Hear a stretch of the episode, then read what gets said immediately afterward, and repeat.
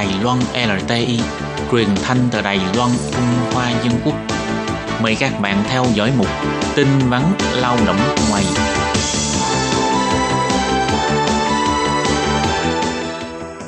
Khi Nhi và Thúy Anh xin chào các bạn. Xin mời các bạn cùng đón nghe tin vắn lao động của kỳ này.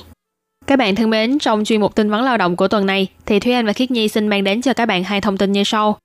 Thông tin thứ nhất đó là chính quyền huyện Bình Đông cho chuyên viên đến nhà máy để kiểm tra và tuyên truyền hướng dẫn luật mới về điều khiển xe đạp điện. Và thông tin thứ hai, đó là chính quyền Đài Nam cho xuất bản sổ tay cân bằng việc làm và nghỉ ngơi, lao động di trú vui sống tại Đài Nam, quan tâm đời sống thường ngày của lao động di trú. Sau đây xin mời các bạn cùng đón nghe phần nội dung chi tiết của bản tin vắn ngày hôm nay.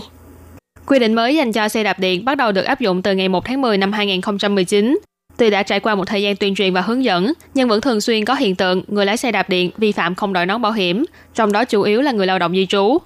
Cục Cảnh sát chính quyền huyện Bình Đông gần đây cũng đã cho in poster về các quy định, khoản phạt liên quan đến xe đạp điện bằng bốn ngôn ngữ, bao gồm tiếng Indonesia, tiếng Việt, tiếng Philippines và tiếng Thái. Những tấm poster này sẽ được dán tại các nơi làm việc cũng như là những địa điểm mà các bạn lao động di trú hay lui tới trong ngày nghỉ. Nhân cơ hội này để nhắc nhở các bạn lao động di trú phải chú ý an toàn giao thông, giảm tỷ lệ tai nạn. Do tại khu vực xung quanh khu chế xuất Bình Đông thường xuyên có các bạn lao động di trú tập trung, chính quyền huyện đã đến gần khu vực xưởng để quan tâm các bạn lao động di trú, tiến hành tuyên truyền an toàn giao thông lúc đi làm hoặc tan ca, cũng như là hướng dẫn luật mới đảm bảo an toàn cho người lái xe đạp điện và người tham gia giao thông. Bắt đầu từ tháng 10 năm 2019, đã có quy định mới về điều lệ quản lý giao thông đường bộ, bao gồm không đội nón bảo hiểm khi đi xe đạp điện có thể sẽ bị phạt 300 đại tệ, tự ý chỉnh sửa thiết kế của xe có thể bị phạt từ 1.800 cho đến 5.400 đại tệ. Tốc độ xe vượt quá 25 km một giờ có thể sẽ bị phạt từ 900 cho đến 1.800 đại tệ. Nếu lái xe đã uống rượu hoặc say rượu, bị cảnh sát kiểm tra động cồn phát hiện vượt mức quy định sẽ bị phạt từ 600 cho đến 1.200 đại tệ và đồng thời sẽ bị giao cho tòa án xử lý.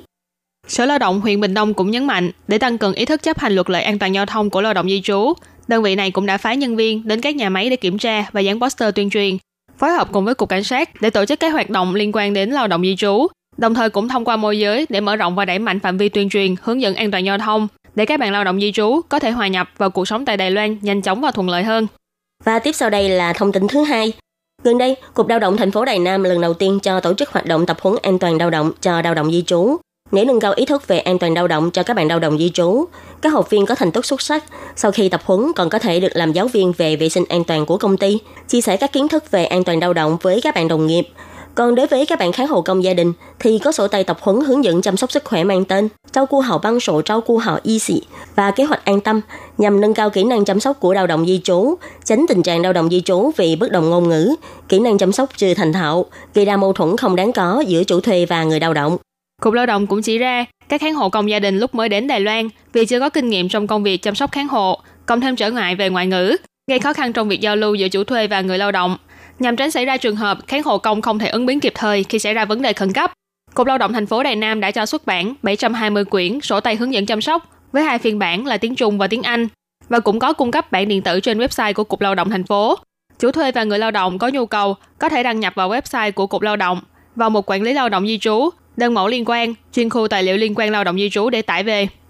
Ngoài ra, để cho các bạn lao động di trú có thể tham gia các hoạt động văn thể Mỹ vào các ngày nghỉ hoặc sau khi tăng ca, Cục Lao động năm nay cũng đã cho phát hành sổ tay cân bằng việc làm và nghỉ ngơi tại Đài Nam, lao động di trú vui sống tại Đài Nam. Có bản tiếng Trung và đối chiếu cùng bốn ngôn ngữ của Đông Nam Á, gồm tiếng Việt, tiếng Philippines, tiếng Thái và tiếng Indonesia.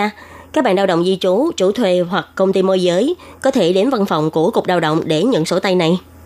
Trong sổ tay này gồm nội dung tuyên truyền hướng dẫn luật, giới thiệu địa điểm ăn uống, văn hóa, thư giãn tại Đài Nam, hội thoại du lịch đơn giản và các số điện thoại liên lạc khẩn cấp, vân vân, hướng dẫn cho các bạn lao động di trú những điều cần chú ý khi sống và làm việc tại Đài Loan, làm sao để tự bảo vệ bản thân, làm sao để tự thư giãn sau những giờ làm việc áp lực, các điều luật liên quan như dịch vụ việc làm, luật bảo vệ động vật và các liên lạc của các đơn vị liên quan để tránh trường hợp lao động di trú do không hiểu luật mà vô tình vi phạm luật pháp của Đài Loan.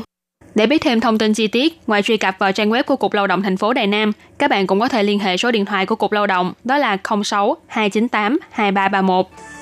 Các bạn thân mến, chuyên mục tin vắn lao động của tuần này đến đây cũng xin tạm khép lại. Cảm ơn sự chú ý lắng nghe của quý vị và